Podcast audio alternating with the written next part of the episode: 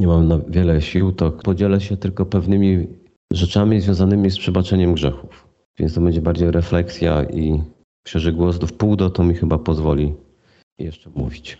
Ale zanim o tym, to w kontekście tego, co mówiłem i w kontekście tego, co powiem, wyczytałem w pewnym serwisie, że podręcznik etyki dla szkół średnich opublikowany przez chiński rząd zawiera poprawioną wersję Ewangelii Jana, taki ósmy rozdział. W naszej wersji oczywiście Jezus przedstawiony jest tak, że jak złapano kobietę na cudzołóstwie, to powiedział, kto z was jest bez grzechu, niech pierwszy rzuci w nią kamieniem. I wszyscy to znamy. Ponoć w tej komunistycznej wersji Jezus mówi, że prawo musi być egzekwowane i sam kamieniuje kobietę. Chiny są państwem totalitarnym. Azjaci są przyzwyczajeni do tego, że ktoś nimi rządzi. Się dlatego dziwimy, że Azjaci tak są cicho. No, taką mają kulturę. Oni tak nie podskakują jak w krajach tych europejskich. Francja była uczona wolności, to tam każdy krzyczy z, z każdej okazji. W Stanach Zjednoczonych też, jak widzicie, burdyn, bo ktoś ma inne zdanie.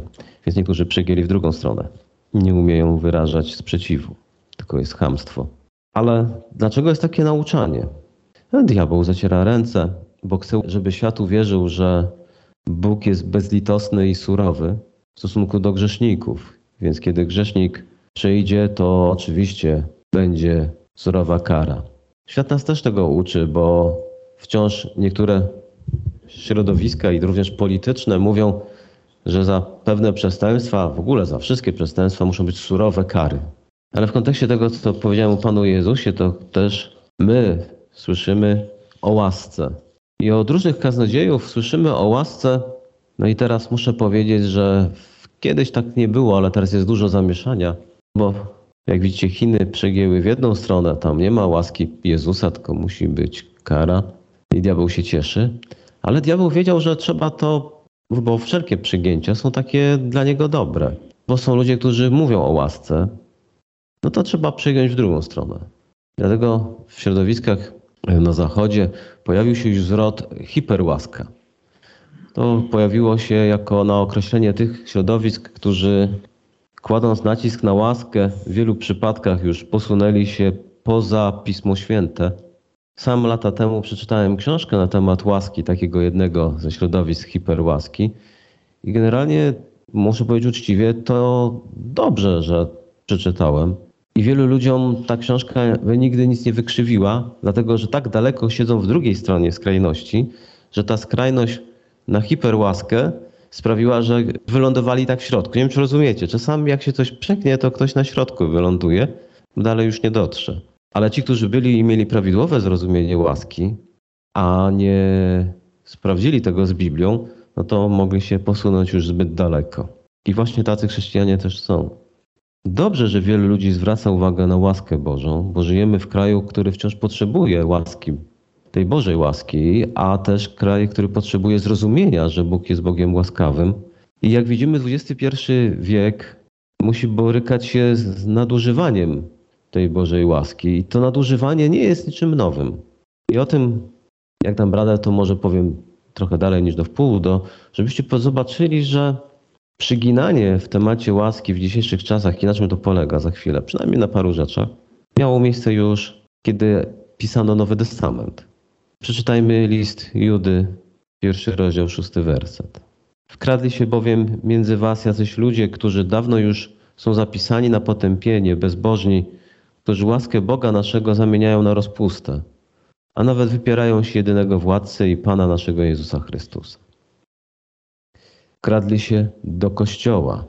To nie chodzi o to, że ludzie rozpustni na zewnątrz, bo nadużywają łaski Bożej. Nie, to jest nadużywanie łaski Bożej i nauczanie w kościele.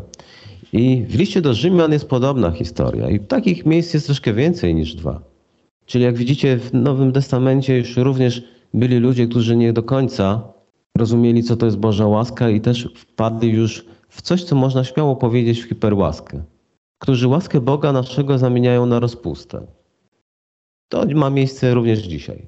Ta herezja, ten problem ma miejsce również dzisiaj, kiedy są ludzie, którzy mówią, jeżeli jest tak Boża łaska, to znaczy, że można sobie na więcej pozwolić.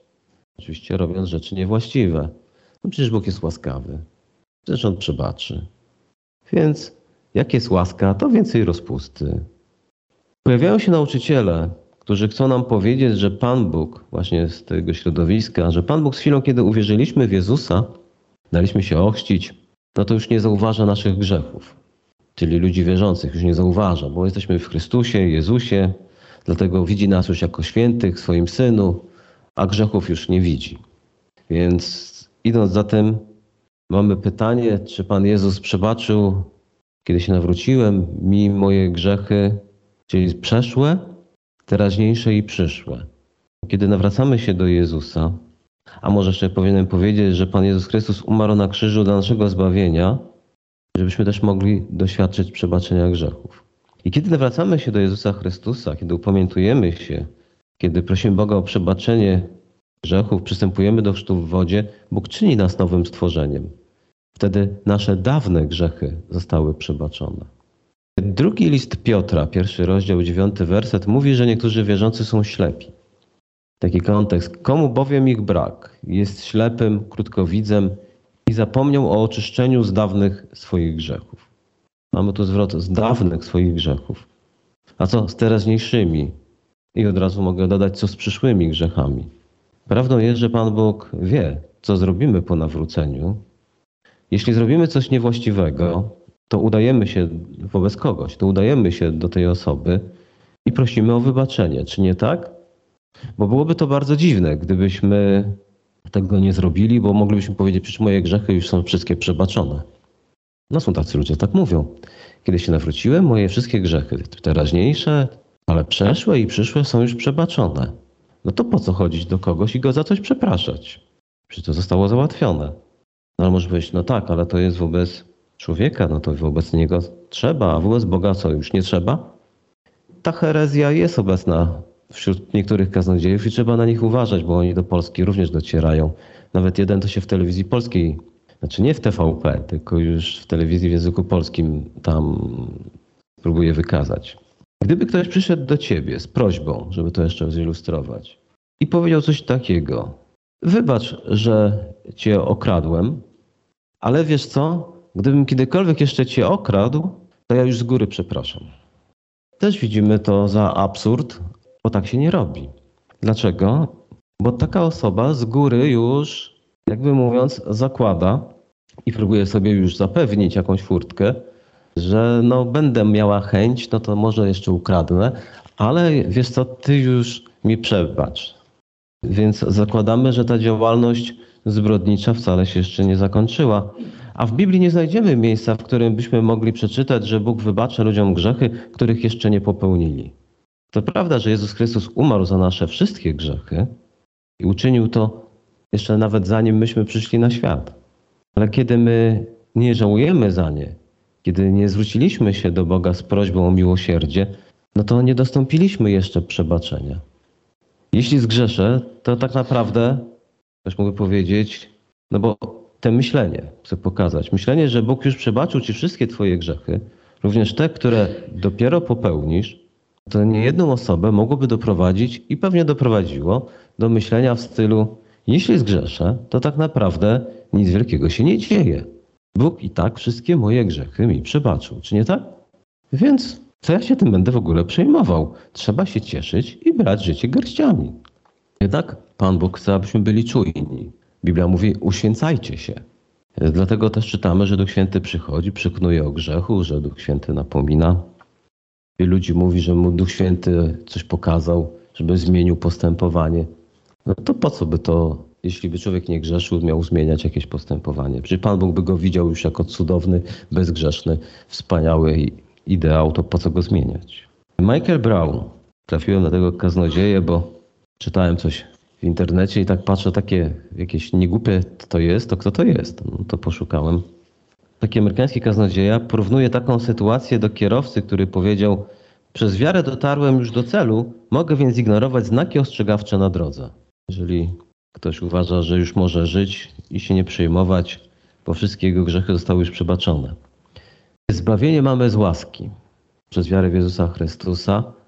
Jezus też, to jest ważne, co powiem, nie prowadzi rejestru grzechów, które nam przebaczył. Dlatego Jeżeli ktoś nas oskarża, no to nie Pan Jezus za grzechy popełnione i wyznane. Więc jeśli Bóg nie wypomina ci Twoich grzechów popełnionych w przyszłości, no to również nie będzie cię nimi dręczył. No skoro otrzymałeś, otrzymałaś przebaczenie, no to Bóg ci wybaczył. Bez względu na to, co uczyniłeś, uczyniłaś, Bóg ci wybaczy. I dzieje się to dlatego, że Bóg jest miłosierny. A przy okazji o łasce powiem dawno temu, nawet, a w ogóle co to jest łaska, tak? Może kiedyś więcej, ale łaska niezasłużony dar, niektórzy mówią. Ale tak naprawdę to jest coś więcej niż niezasłużony dar. Bo niezasłużony dar to już jest bardzo dużo. Jeżeli myślimy tylko tymi kategoriami, to naprawdę jest już dobrze. Ale w Biblii Boża łaska jest to coś więcej, na razie tylko powiem, niż niezasłużony dar. Z łaski otrzymujemy przebaczenie naszych grzechów i grzech, który popełniamy, teraz jest ta prawda, bo ktoś mówi, no dobrze, ale jak ja popełniam grzech, czy ja będę zbawiony? Grzech, który popełniamy, nie odbiera nam zbawienia, tylko psuje naszą relację z Bogiem. Zbawienie przyjmujemy raz na zawsze i utracić ten dar możesz tylko wtedy, kiedy utracisz Jezusa, bo zbawieni jesteśmy w Jezusie. Dopóki nie odrzucisz Jezusa, czyli nie zaprzesz się wiary w Pana Jezusa i już postanowisz nigdy nie korzystać z Bożego przebaczenia swoich grzechów, to sam wyrzekasz się. Choć idąc tokiem tych nauczycieli od hiperłaski, można teraz powiedzieć, że jeżeli nasze grzechy również przyszłe zostały przebaczone, odpuszczone, to przecież logicznym myśleniem. Gdy uwierzyliśmy w Jezusa, przyjęliśmy zbawienie, to Jezus nam wybaczył również te przyszłe, czyli również nam wybaczył to, że go zdradziliśmy, to również to, żeśmy się go zaparli, prawda? No to jest to myślenie. Czy uważacie, że mają rację? Bo jestem pewien, że z tym nauczaniem albo się zetknęliście, albo się zetkniecie, ale to nauczanie do czegoś takiego prowadzi. Ono również do Polski przywędrowało. Więc idąc tym takie myślenia, to człowiek, który się zaparł Jezusa, no i tak mu już było wybaczone, więc spoko, nie musi się martwić. Się zaparł Jezusa, to trudno, no. ale i tak w niebie będzie. Bo niby czemu mieliby żałować i prosić Boga o przebaczenie? Przecież Bóg już im przebaczył, nawet jeśli odwrócili się od Boga. Czy wierzący, którzy no, popełnili jakiś grzech, ale nie zdążyli go wyznać, a umarli, będą zbawieni. Albo wierzący, którzy popełnili jakiś grzech, ale zapomnieli o, o wyznaniu Bogu i poproszeniu o przebaczenie, będą zbawieni. Bo chcę chyba powiedzieć i się zgodzicie ze mną, że ta regułka, która kiedyś była na spowiedzi w Kościele katolickim, więcej grzechów nie pamiętam, jeżeli ktoś taką pamięta regułkę, się nic nie zmieniło, dlatego że czy pamiętasz wszystkie swoje popełnione złe czyny? Już mówię po nawróceniu, nie mówię przed. Ale człowiek, który chce żyć z Bogiem, Pan Bóg mu będzie pokazywał, żeby mógł się przemieniać, bo metanoja to jest przemiana. Więc przyjdzie taki moment, że człowiek zrozumie coś, co zrobił rok, pięć lat temu, że robił źle i powie Boże, wybacz. Ale nie tracimy zbawienia.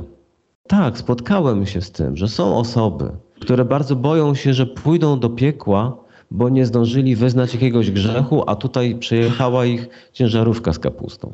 Czyli nie byli pojednani z Bogiem. Ale nie na tym to polega pojednanie.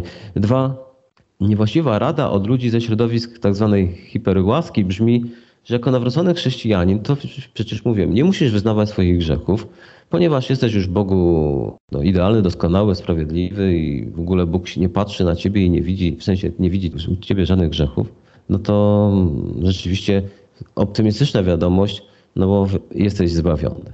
Ale również jest optymistyczna wiadomość dla tych, którzy mają ewangeliczne podejście do tego tematu, którzy odróżniają w przeciwieństwie do tamtych, że zbawienie jest z łaski, nie z uczynków. Znamy ten fragment, później sobie go przeczytamy, a może nawet już teraz. Efezjan, drugi rozdział. Długi fragment, nie będę go czytał, bo sił nie mam. A dwa początek i koniec nas interesuje. Wy umarliście przez upadki i grzechy wasze. Możemy to sobie przeczytać w domu. A potem czytamy, siódmy werset, że Bóg okazuje nam łaskę, bogactwo łaski swojej. I ósmy, albowiem łaską zbawieni jesteście przez wiarę i to nie z was Boży, to dar, nie z uczynków, aby się ktoś nie chlubił. Więc w praktyce oznacza to, że nie musimy bać się o swoje zbawienie, bo zbawieni jesteśmy z łaski i jeśli już popełniamy jakieś grzechy, to możemy przyjść do Boga i je wyznać. Tam znamy, znamy jeszcze jeden werset, który później przeczytam i Bóg je prze, przebaczy, ale nie musimy przychodzić, Bóg dał nam zbawienie za każdym razem. To jest podobnie jak się dziecko urodziło i przyszło na świat w waszej rodzinie.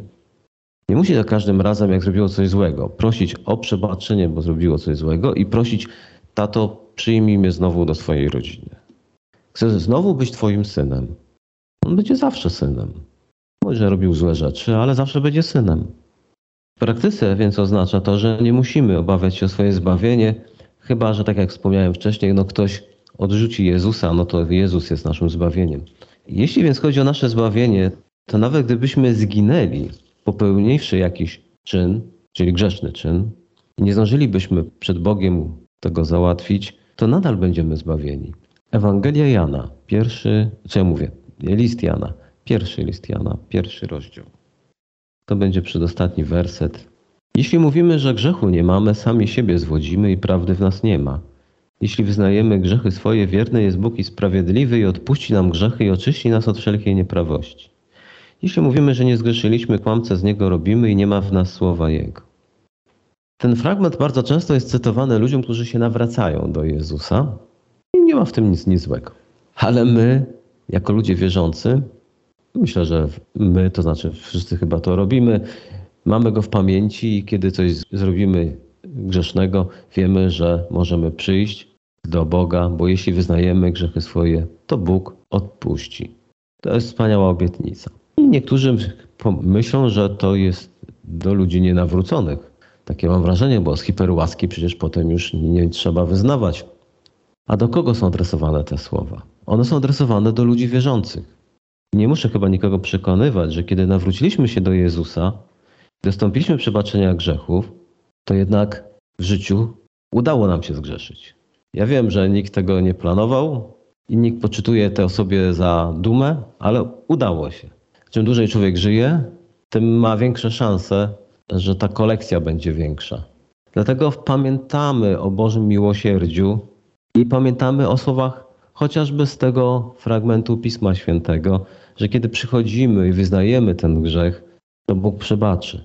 I co się wtedy dzieje? Bo my w ten sposób nie odzyskujemy zbawienie, bo są też grzechy, o których nie pamiętamy i mogłoby się okazać, że na sądzie Pan Bóg by nam przypomniał jakiś grzech, a tam o kimś źle pomyślałeś i tego nie prosiłeś o przebaczenie i nie możesz wejść do nieba. A tam o kimś źle powiedziałeś. Zapomniałeś o tym i widzisz, a ja pamiętam, mam tu listę, mówi Pan Bóg, i dlatego nie możesz wejść do nieba. Nie, zbawienie jest z łaski, ale niewyznane grzechy psują nam relacje z Bogiem. Tak samo jak psujemy relacje sobie, na przykład dziecko psuje sobie relacje z rodzicami, kiedy rozrabia, nie rozumie, że robi źle. Trudno o dobrą relację z takim dzieckiem.